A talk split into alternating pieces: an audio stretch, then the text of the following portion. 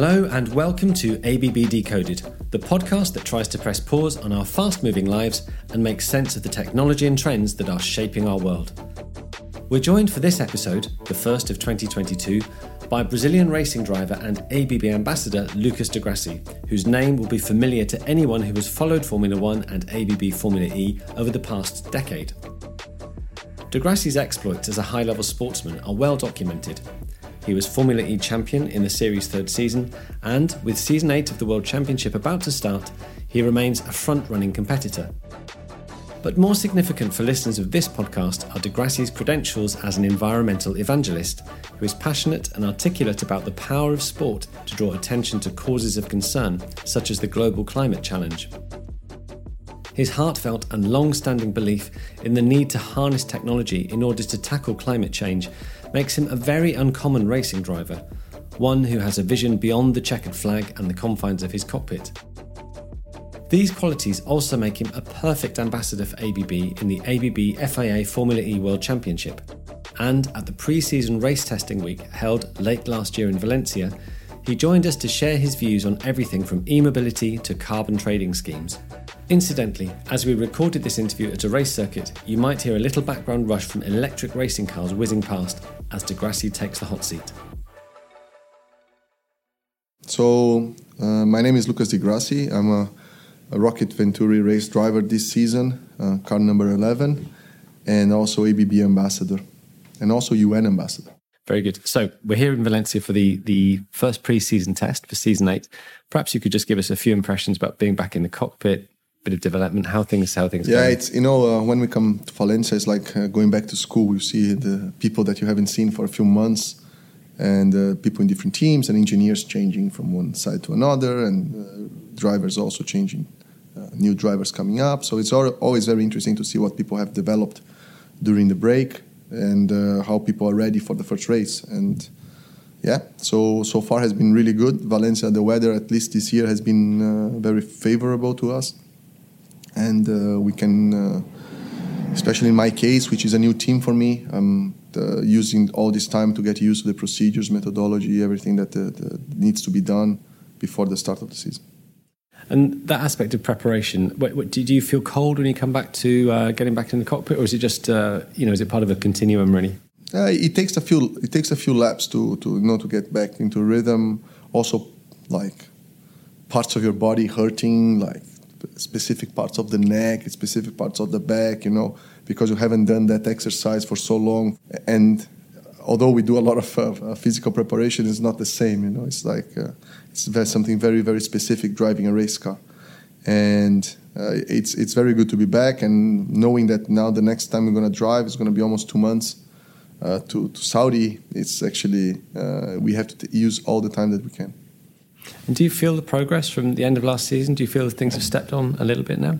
For me, it's very difficult to say because uh, I, I, I changed teams, so I'm definitely finding uh, positives and negatives in the inventory compared to my other team. Uh, with the negatives means that uh, there are stuff that we can do slightly better, which is very good. Uh, and the positive is something that we were not doing before that I found it very interesting. So uh, overall, by, by, by having this previous knowledge and combining with the team's knowledge, we can achieve, I think, uh, a much higher level of performance, which is always good. If, if I arrive in inventory and there was nothing new or um, or uh, everything would be perfect, uh, I think the, would not have been ideal. It's good that we have to, you know, uh, integrate some stuff and make it better. It uh, means that we're moving forward. And last night, of course, in Valencia, we saw the uh, the launch of the Gen three car, which will be in Formula E from yeah. season nine. Perhaps you could give us a few impressions of what you saw. So uh, the Gen three starts with incredible technical specifications so we have 600 kilowatts of power, both on regen and power. Having 600 kilowatt of power is actually not so difficult uh, with a big battery.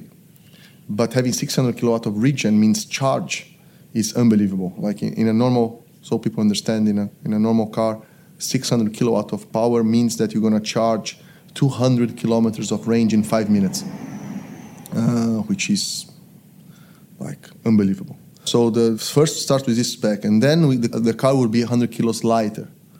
Uh, so more than twice the power, 100 kilos lighter, four-wheel drive.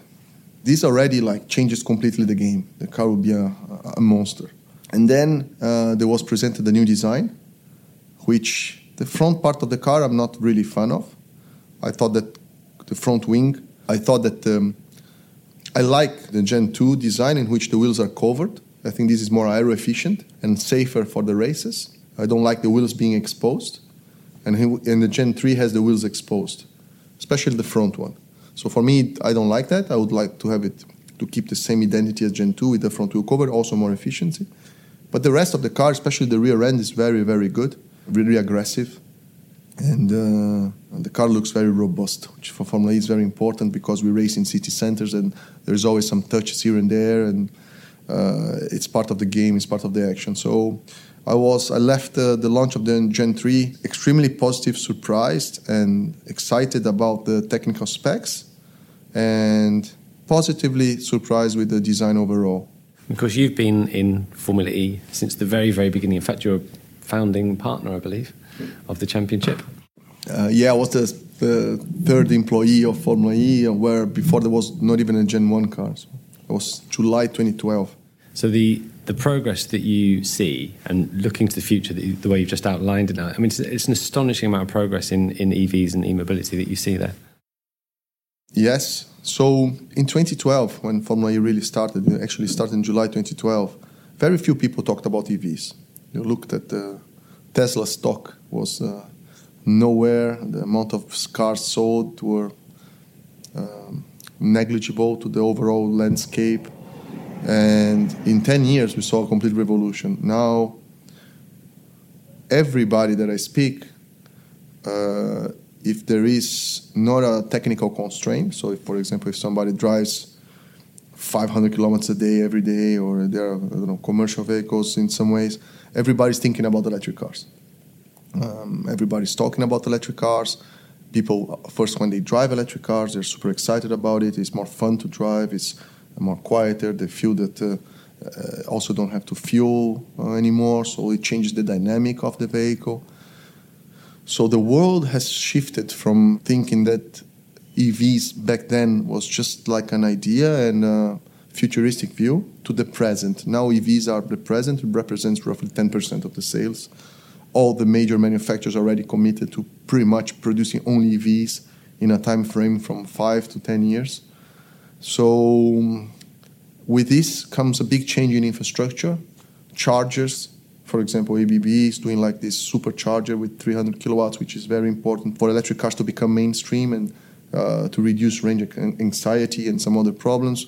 So the infrastructure, the energy generation, there are other problems around the supply chain, battery production, which battery technology to use, uh, lithium ion with the NMC or iron phosphate, and the, the, there are now the EVs futuristic problems that let's say let's say which way it's going to go but everybody is aware that it's going to go electric nonetheless so it's a, a, very exciting times and to see that a bet that we did 10 years ago is actually being fulfilled is a it's a it's a very for me a, as good as my racing career has been with Formula E is a personal accomplishment to see that the bet that I made is actually the right bet. This is a really interesting point, I think, because if you looked at it in purely racing terms, obviously you're a consistent winner, you're a past champion, you're winning at the end of the season, so you've always been at a very high level in ABB Formula E. But as well as that, you, you've always seen the, the bigger picture with what this championship represents and what it's meant to show. So do you feel vindicated, actually, that it's come to the level it's at and, and, potentially has a very good future still? Yes, I always saw motorsport as something much more than the track. I started actually, I decided when I was young that I wanted to be a racing driver was not because I loved races, it was because I saw the impact of Ayrton Senna had in the Brazilian population, and especially when he died, the difference that he made uh, in his lifetime. So I always thought motorsport is very cool. I love, I'm a very competitive guy, and I love competing. But I always saw motorsport as a platform for businesses, for a platform for entertainment for public and source of inspiration. Sport in general is a big source of inspiration. And that's what I wanted to do. And Formula E really fit the purpose of that. Uh, before I was doing some NGOs when I was in Formula One and some and in Le Mans I was doing some other other projects like uh, bringing kids from the favelas to have a first experience with a go kart, but it was never very clear which direction. And when Formula E came about, and I started to understand that the future was going to be electric, and that was going to have an impact on people's quality of life because of air quality, uh, more democratic mobility because it's going to be cheaper to go from point A to B for everybody. Um, uh, a revolution also helping climate change. So for me, it was the really fitting the purpose that I wanted to, with the passion that I have, and really it became for me my my, my goal of my life to, to to be successful in Formula E and to see Formula E succeeding as well. Your interest in environmental issues and your campaigning around them, where, where does that come from? If we look very deep, it comes from ethics. So ethics and I think morality, in the sense that I believe after you reached, after every person got their base accomplishments in life, which means you have somewhere to live, you have enough food, uh, you have education, you have health, then what is the next step in your what need to be your next step towards society you need to make society better you need to create this base for other people that are not there i think from any industry any angle. People have to work towards getting their base done. After that, trying to improve society mm-hmm. somehow, uh, try to move humankind forward. And for me, is using basically the technology and know-how of what I do and what we do in racing towards making the world a better place. It's not about activism. If the electric technology would not have been ready to do that, uh, and you want to push a technology just because it's clean, I don't think it's the right approach. Uh, I don't think it's the right approach to force people to change to electric cars if it's not economically viable or not create value for them in short, mid, long term. So we are now in a position in which electric cars they can make a, a positive change for society and create more value, and that's why this uh, activism comes from.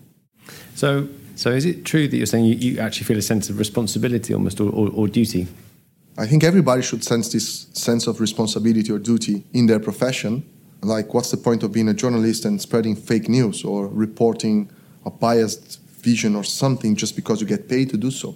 What's the point of uh, developing a, a, or doing a scam or developing a business which does not create value but you take from others to just improve your life? I don't think that's the right approach for life in general. I think you have to, of course, you have to make money, you have to have your life that you want to have, but you can do that generating value. So, economy is not a zero sum game. You can actually be rich at the same time making the other people richer. And that's the goal. And when you look at from this perspective, by adding, solving the problem of climate change, of emissions, you create value and you can actually make a business case out of this as well. So, this is where, for me, it makes a lot of sense. Now, of course, this is something you talked about at COP when you were at COP26 in, in Glasgow. You made some of these points uh, in, in, in, your, in your public presentation. Perhaps you could just explain some of those ideas.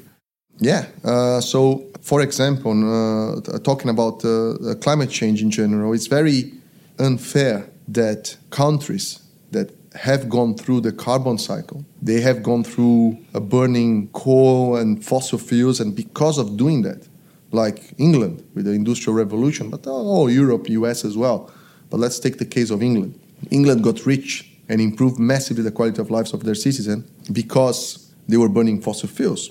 And now I think is not allowing some countries like developing countries like Africa and India and South America, Southeast Asia, to go through the carbon cycle. Just prohibit these countries to do so because climate change is a problem, because it was initially caused by those countries. I, I don't think that's uh, the correct way to do it.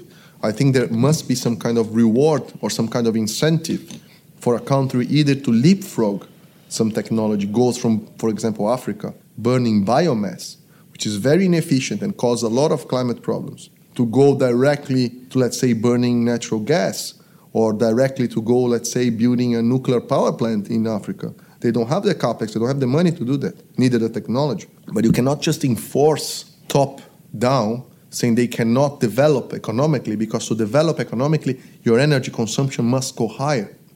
what people do when they develop economically, they spend more energy. They, they don't, they buy a, a new air conditioning. If they have more energy, they buy two.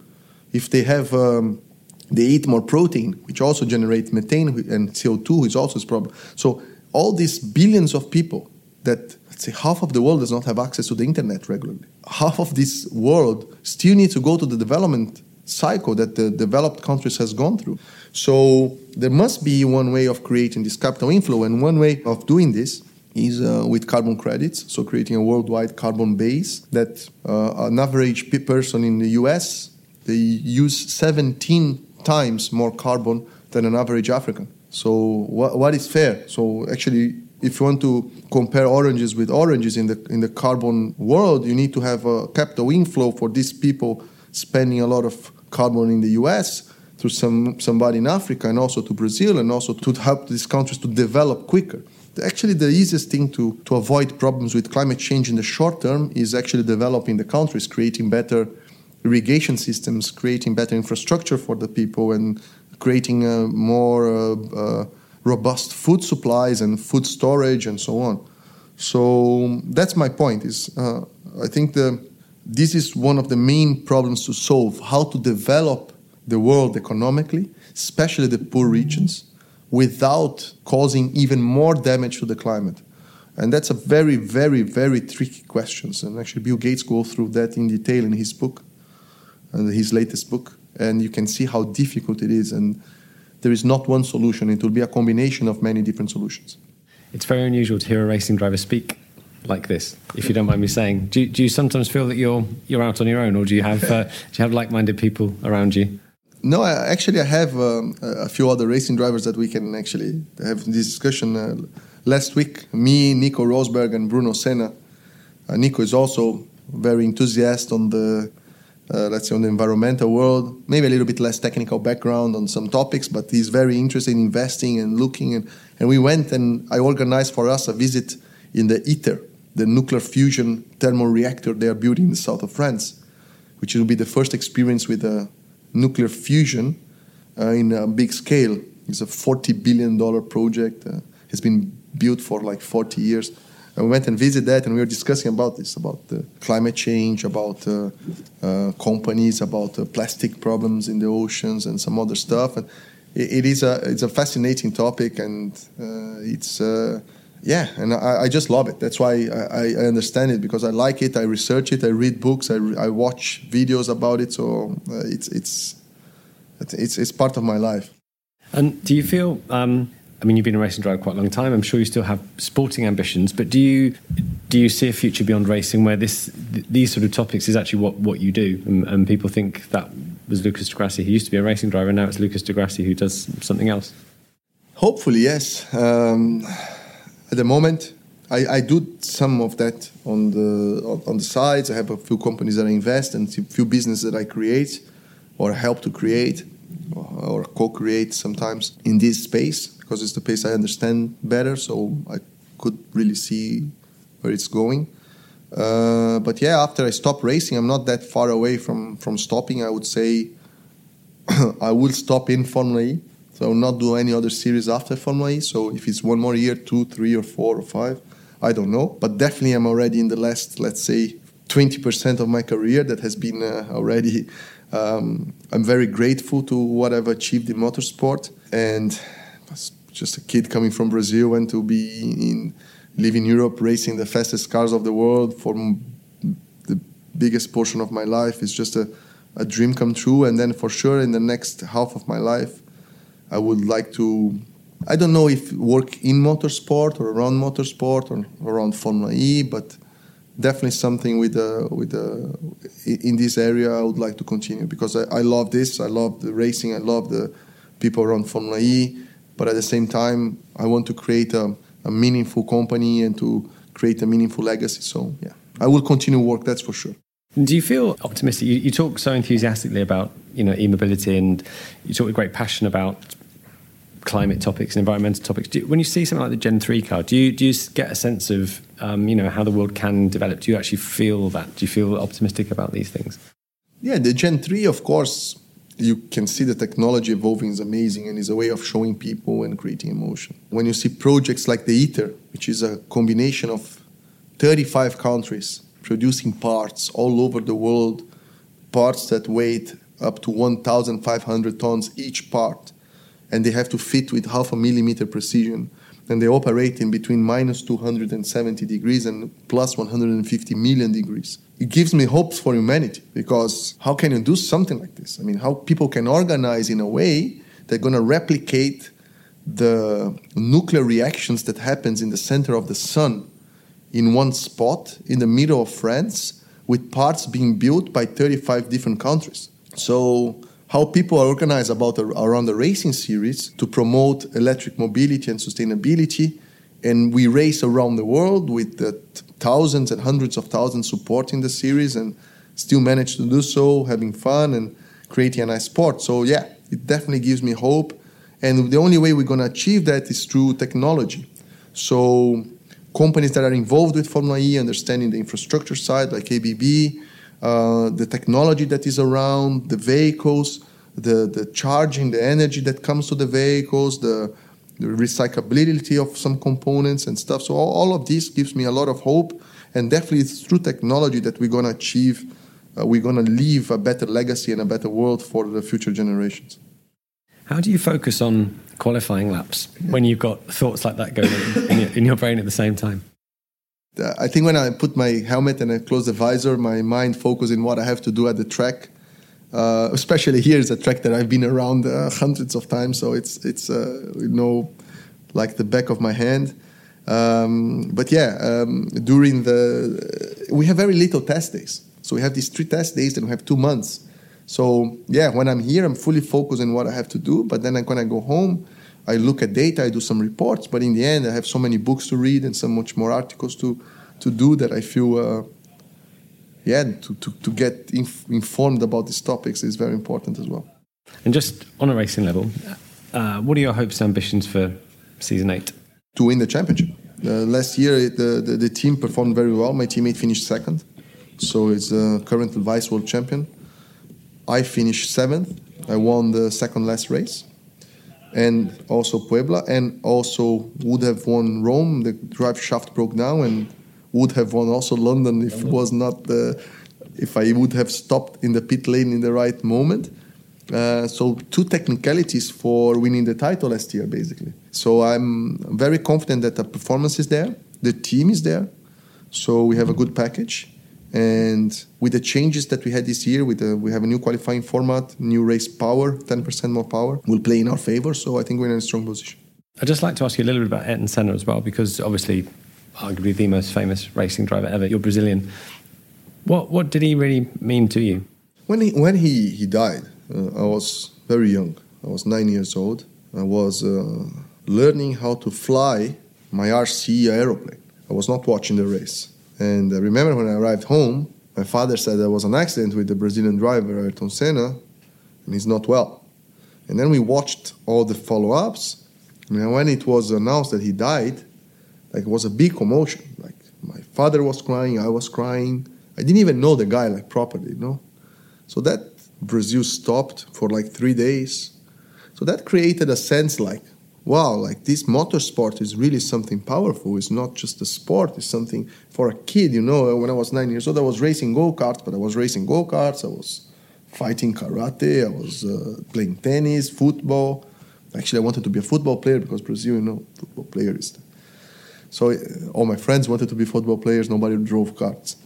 Uh, so um, it gave me that sense that, well, if I focus on this, I want to become like this guy let's try because it's not something easy, and I knew that. But let's give it the best shot. Worst case, you learn and move on. And that was my my vision since then. My mom didn't have this vision. my mom said, if you don't do well at school, you stop racing go kart. So actually, I was doing very well at school and just to race go kart. But that was a good incentive in the end. And uh, when I when I entered university, then I had the call uh, to come to Europe to do a, a test to join uh, Renault, actually, the development driving scheme uh, in 2003. And I did a test, I got selected. So I joined like this group of six. It was like Kovalainen, uh, Kovalainen back then, Grosjean, myself, um, Maldonado, Lopez. It was like a few guys that are still racing and very, very. Uh, Kubica was there as well, and so like when I joined, it was like uh, was like this, and and then I stayed there for like six years. Did Formula Three, Formula Two, then F1, and then I joined Audi and has been like with Audi for nine years, and then it's the first time in almost ten years that I changed teams. So it has been a a, a good uh, follow through. And just one last one, then we can finish. If we're sitting here in 10 years' time, what do you think uh, Lucas di Grassi might be doing? What I would like to be doing, if you ask me today, of course, trying to predict the future is probably the most dumb thing one can do. But if you ask me today what I would like to be in 10 years, I would say CEO of Formula E or FIA president or or at the board or let's say an advisory board of Formula E an advisory board of the other series that I co-created, like the Scooter Championship, like uh, Extreme E, which I also co-invested with Alejandro at the very beginning. So, or either at the, some advisory in different different championships, so having like small roles in different areas of something that I know, which is electric motorsport, or running one business full time, let's say as CEO or at the board level, or you know on a, on a daily, on a more on a daily basis. So either be an advisor or this, or if it's nothing to do with motorsport, probably again uh, co-invested in some technology businesses and be at the board level trying also to make those business grow. I love uh, venture capital, small companies going up, uh, so I would like to do that as well after I stop. I'm sure it's going to be an interesting uh, decade. Anyway, thank you. And thank you, Lucas di Grassi, for taking the time to join us for this episode of ABB Decoded. We'll be following you very closely on and off track throughout the season. And if you've enjoyed this interview, why not like, subscribe, and share ABB Decoded wherever you get your podcasts. Until next time.